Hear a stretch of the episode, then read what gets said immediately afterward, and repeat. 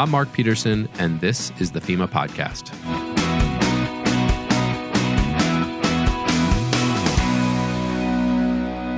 The FEMA Logistics Management Directorate works tirelessly to make sure that when disasters strike, we're ready to provide the right resources at the right place at the right time in support of state, local, tribal governments, and territories.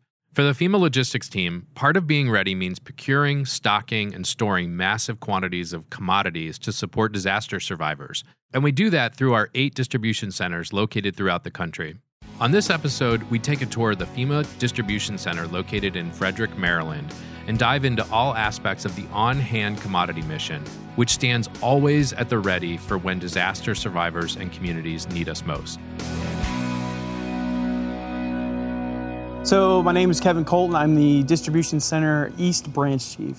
So, our distribution centers uh, in distribution management are split in East and West. Uh, on the east side, you've got four distribution centers three CONUS, one in Puerto Rico, Oconus, and then uh, on the west side, you have Fort Worth, DC Tracy in California, and then uh, Guam and Hawaii for Oconus. So, Kevin, we're uh, standing in the midst of what looks like just a, a, a warehouse you would find anywhere in America. Where are we right now? So, you're in Frederick, Maryland. This is uh, one of our distribution centers for uh, FEMA. Uh, we store what we call uh, IRR or incident response resources. And these are life sustaining and life saving resources that we store for a disaster to meet the needs of the survivor uh, for any given state or territory. So this would be things like water and shelf stable meals. Is right. That, is that so what we're talking about the, here? Uh, the basics are uh, water. Uh, we have shelf stable meals. We have tarps. I have uh, plastic sheeting, which is the blue roof mission, usually done by uh, the Corps of Engineers for us. we also have generators, cots, and blankets for shelters. And you know, so what kind of a um, of a person works here? Are they logistics staff? Are they you know, general warehouse staff? What, what kind of so generally, it's uh, logistics and warehouse staff. So you have uh, a management cell that is the you know the cell or the brains trying to you know manage you know this the strategic level stuff. Uh, uh the, the the meat of the whole operation is the material handlers.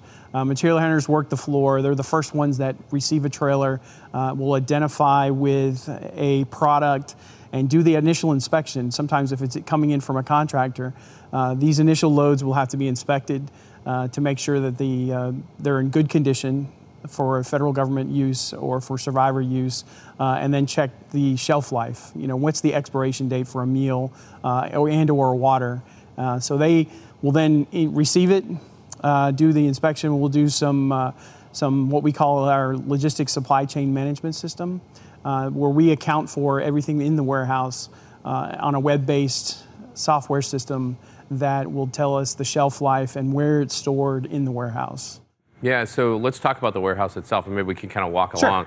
So uh, the thing that strikes me about the warehouse itself is that um, now it's huge, but this is. is. only one room. So this is yeah. This is so. This warehouse is about 230,000 square feet uh, and we're it's separated into three different areas. So where the first area we're in is a uh, climate controlled area. This area is where we store our uh, shelf stable meals, uh, where we have climate controlled so that they last longer. It's usually a shelf life of about five years. Uh, if we keep them in a relatively decent temperature. Uh, obviously, if you store them in a hotter warehouse, then the, the shelf life may uh, degrade uh, the actual quality of the meal. So then we have to inspect it. Um, so this is the, the typical storage area for a, uh, the shelf-stable meals. We also do infant and toddler kits, uh, which help us uh, on the disaster side in the, uh, in the shelters for anything that would do with the, taking care of an infant, whether that's infant material, anything that would assist in a shelter arrangement. So, are you selecting those those resources here? Are you are, are you working with the planning staff in other parts of FEMA, or how are you determining what commodities you need to store and then obviously keep stable and ready to go? So we have a, a part of uh, logistics management directorate. Uh, we have uh, there's four divisions. One division is what we belong to, distribution management. Uh, on a national scale, they determine strategically what we store in our warehouses. Most of it are the life saving or life, pardon me, the life sustaining, the meals, the water, uh, the cots, the blankets, infant and toddler kits. Uh, we also do some durable medical equipment and consumable medical supplies. Uh, and then, of course, the generators. So, strategic levelly, uh, they determine what goes into each warehouse. And obviously, we're spread across the whole United States to help meet the needs of wherever the needs may go in a, in a disaster. Um, and this is like a huge organic to FEMA operation. I mean, so we uh, we hire truck drivers, I'm assuming, so, forklift yeah, operators? So, w- part of the whole distribution network or the supply chain, uh, we contract for uh, truck drivers to come in in trailers, and they'll back up, and we have some unloading now from Dorian disaster. Uh, that we're unloading meals and water that went out during the disaster pre-staged before the disaster would hit in case you needed supplies um, post disaster to meet the needs of the survivor. So the truck drivers would come in, we contract for that, we load the, the trucks up, uh, we put uh, in transit visibilities, and then we can track that.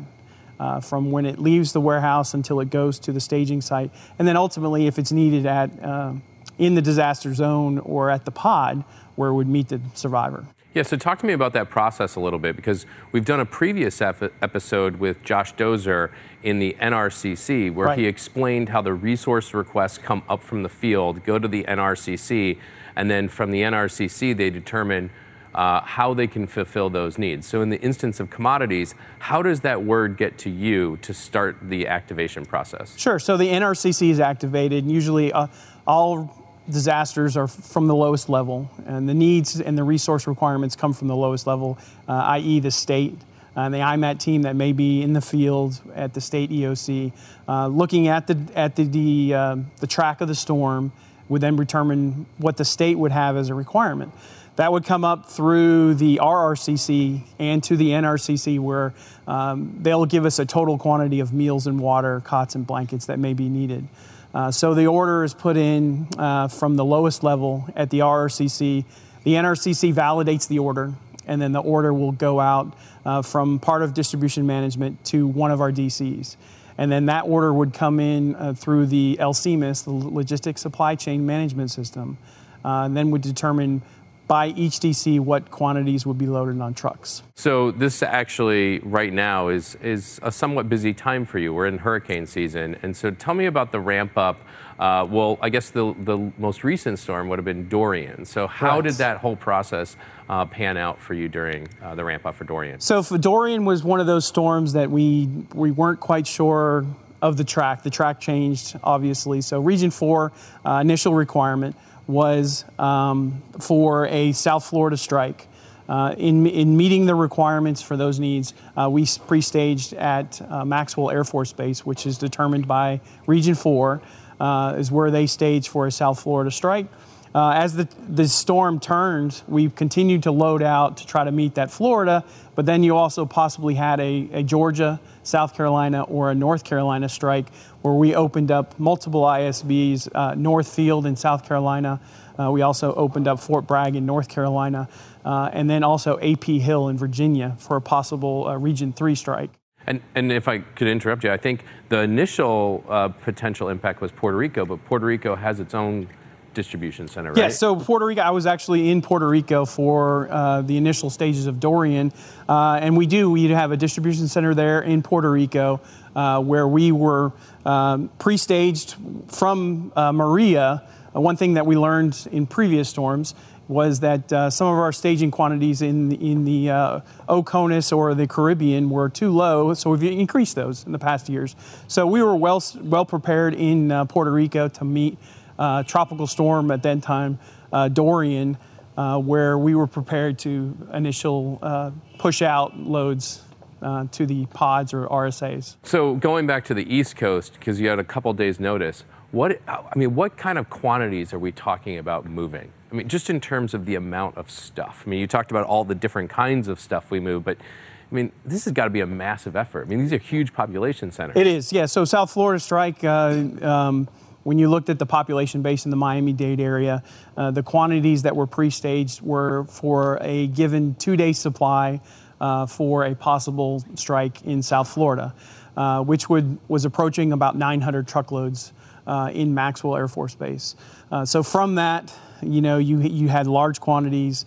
Uh, some of that was from the DCs, but the DCs are just a drop in the bucket. Uh, all that does is basically determine, you know, get out the, the load maybe the first three or four days to load out a DC. We empty out the stocks, and then these these uh, cupboards would become bare, uh, and then contracting is initiated. So when I look out at the tens and I mean rows and rows and rows of shelves, uh, four shelves high, filled with stuff. This is completely empty. So the meals, uh, yes, would be almost completely empty. Uh, they would be all loaded on trucks and and, and pre-staged, sent to where they, they're yep. needed. So that we pre-stage them before the storm uh, in anticipation of a requirement from a different region. So uh, Region Four uh, for a South Florida strike. Uh, would be Maxwell or Fort Bragg or Northfield, and then uh, AP Hill for Region 3. So all these products would then basically be loaded up. It's basically like a warehouse, uh, pre-staged forward to where they may be needed. But this is just the initial amount of stuff to get the population to a sort of a safe and secure um, sort of posture in terms of those immediate needs that they need, right? Exactly. So yeah, the, you're looking at. Uh, I think there's about. Uh, 1.4 million meals as you look across uh, this warehouse right now. And then that number will change day to day as we re- recover more stuff from Dorian and retrograde it back here. Um, but as that stuff is sits in here right now, uh, you look at a requirement for a survivor. Uh, for our national, basically our planning factor, uh, we utilize two meals per person per day. So 1.4 million meals means I can support 700,000 survivors for one day. Or you, you know, you do the math up and down so you can see, you know, if it's a large metropolitan area where you're talking five to six million people, um, you may have to support maybe upwards of a million people, uh, given that scenario and historically what we've looked at in the past. Uh, so this is just a drop in the bucket until the contracts can be turned on nationally or interagency agreements with DLA or GSA where we backfill either more meals, uh, shelf-stable meals. Yeah, and so these these meals though are sort of uh, calorie dense meals, right? They are the uh, the MRE, the military uh, meal ready to eat, is uh, 2,000 calories per meal. So these are a commercial uh, offspring of that, basically, that we've determined, you know, reduce the, the caloric intake that's needed for a survivor doesn't need 2,000 uh, calories in one meal. So these are a little bit lower in the caloric intake and also the sodium, reduced sodium uh, for, you know, the, the soldiers really need that MRE on the battlefield. Uh, for our survivors, you know, we, we don't need that total caloric. So these are the same companies that make the MREs, um, but they do it in a different format. It's a shelf-stable meal for humanitarian need. Do they take into account like cultural sensitivities? they well? do. We do. We have um, so we have low sodium meals. We do halal meals. Um, and we have uh, other things that we can go out and purchase uh, either through the economy or um, with contracts that we can turn on for, for cultural needs. So these are infant and toddler kits, uh, as I talked about. Um, they come in two different. So one is a perishable, which has formula in it that we have to rotate out every so often. It's off the shelf, and then none are uh, the diapers, the bibs, uh, anything else that you may need for an infant and toddler at a, a shelter. So as we walked into this new room where we're now we're seeing you know large amounts of water, uh, bottled water, tarps, uh, it sounds like plastic sheeting. Plastic sheeting are the rolls, the blue rolls on the top shelves up there. It's a different temperature. It here. is. So we came out of the climate controlled, like I talked about. Uh, the climate controlled is better determined and better uh, mates meets the needs for storage requirements for meals. Uh, the longer we can keep that temperature not into the heated values, the longer they'll last. Uh, our what we contract for usually has a shelf life of about five years, and then when you if you store it in this type of temperature, you may degrade uh, the shelf life possibility of the meals. Um, you know, one thing I was surprised about in working for FEMA is that bottled water actually has an expiration. It does. The, the water actually does not expire, it's the plastic. The plastic degrades. Usually there's a two or three year shelf life of the water. Uh, the plastic will start to degrade. So when that meets the expiration date, then we have to excess it as well as everything else. So this meal this pallet has an expiration date of August of 2021, which would be you know next hurricane season. So about five months out, we would go through the excess process to access this through GSA, uh, where it may meet the needs of a um, food pantry or a state or other federal agency that may need it. So you mentioned that there's a process once uh, you've moved all the commodities um, out to staging points, and then the, it's determined that those commodities aren't needed, you're bringing them back. What's that process called? So retrograde. Okay. So, So ex- if we were unloading trailers right now from Dorian still. So Dorian was about uh, the threat was about I guess three weeks ago now, and so those all those ISBs that we stood up at Maxwell, uh, AP Hill, Fort AP Hill, uh, we were at Northfield in South Carolina, Fort Bragg, all those staging areas then have to be you know, basically, if there was no need, no requirement from the state's perspectives and the survivor's perspective, then all of that would come back into our warehouses. And each one of those trucks, uh, it's easier to load it out. When it comes back, uh, we get a lot of uh, issues that we have to deal with, whether it's what we call spillage uh, in the in the truck, where pallets, about 20% of them have to be restacked when they come in because they've tipped over or uh, the issue, if there was any type of rodent that may have got into it, we have to inspect every pallet. Um, Re-placard it is what this is, is a placard basically so telling just to basically a sign that kind of identifies exactly Yes. what's in there. Yeah, it's a thousand liters of water, gives the expiration date and then the weight. So each truck can only go out, has to be underweight. Otherwise, you exceed the weight limits on the highway. Um, so we have to know what the weight is on each pallet. So when it comes back in, it's definitely a longer process. Uh, the retrograde will take you know upwards of four weeks for Dorian. Uh, due to the requirements and the large needs, because we weren't quite sure. Uh, you want to be prepared. We want to be able to meet the needs of the survivor, but we didn't know where that survivor was going to be. Uh, and it takes three to four days to uh, to load up a warehouse to get it out there to be pre-staged in an area where we think it may be needed. Uh, and in that time frame, you know, the track, the forecast track may change.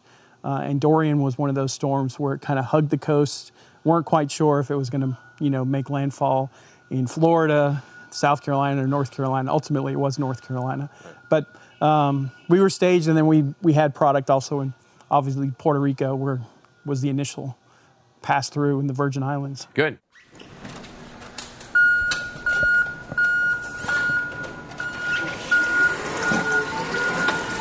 So we just came outside, uh, more area for the staging of uh, supplies, and this is a kind of an area where I think the public always thinks of food and water. That FEMA is probably staging all that, but we're also staging a lot of stuff that helps the infrastructure move. Right. Um, and so here we're outside looking at what are we looking at? So we're looking at gens, and some of our big gens are on chassis. Generators. Yeah, generators. So one of our gens, and the more or the bigger generators are on these full chassis, the size of trucks, uh, and these were you know approaching one megawatt. And Well, these ones are enormous. They are the They size of a tractor trailer. Absolutely. Right. And so this would support, you know, maybe a hospital. Uh, like in, well, even in Puerto Rico, what we did in Vieques and Culebra, we actually did microgrids. So we did a couple of these hooked together in parallel that supported the whole island. Uh, so that was just a backup. And the smaller ones, you know, could do, uh, as I look at this trailer, you know, we have four or five uh, loaded already, pre staged, ready to go out.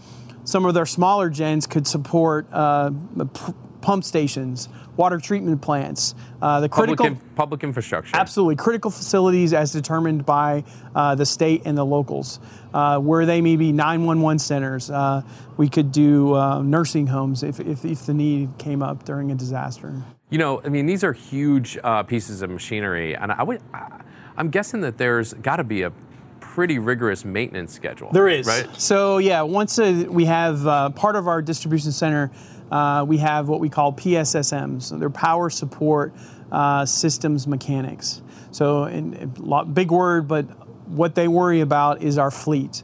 Uh, the fleet being either it be a, a forklift that runs into the warehouse, uh, a tractor trailer uh, that you see that we can load up, uh, the bigger forklifts that help move the generators, but then ultimately the outside and one of our key things is the maintenance of the generators.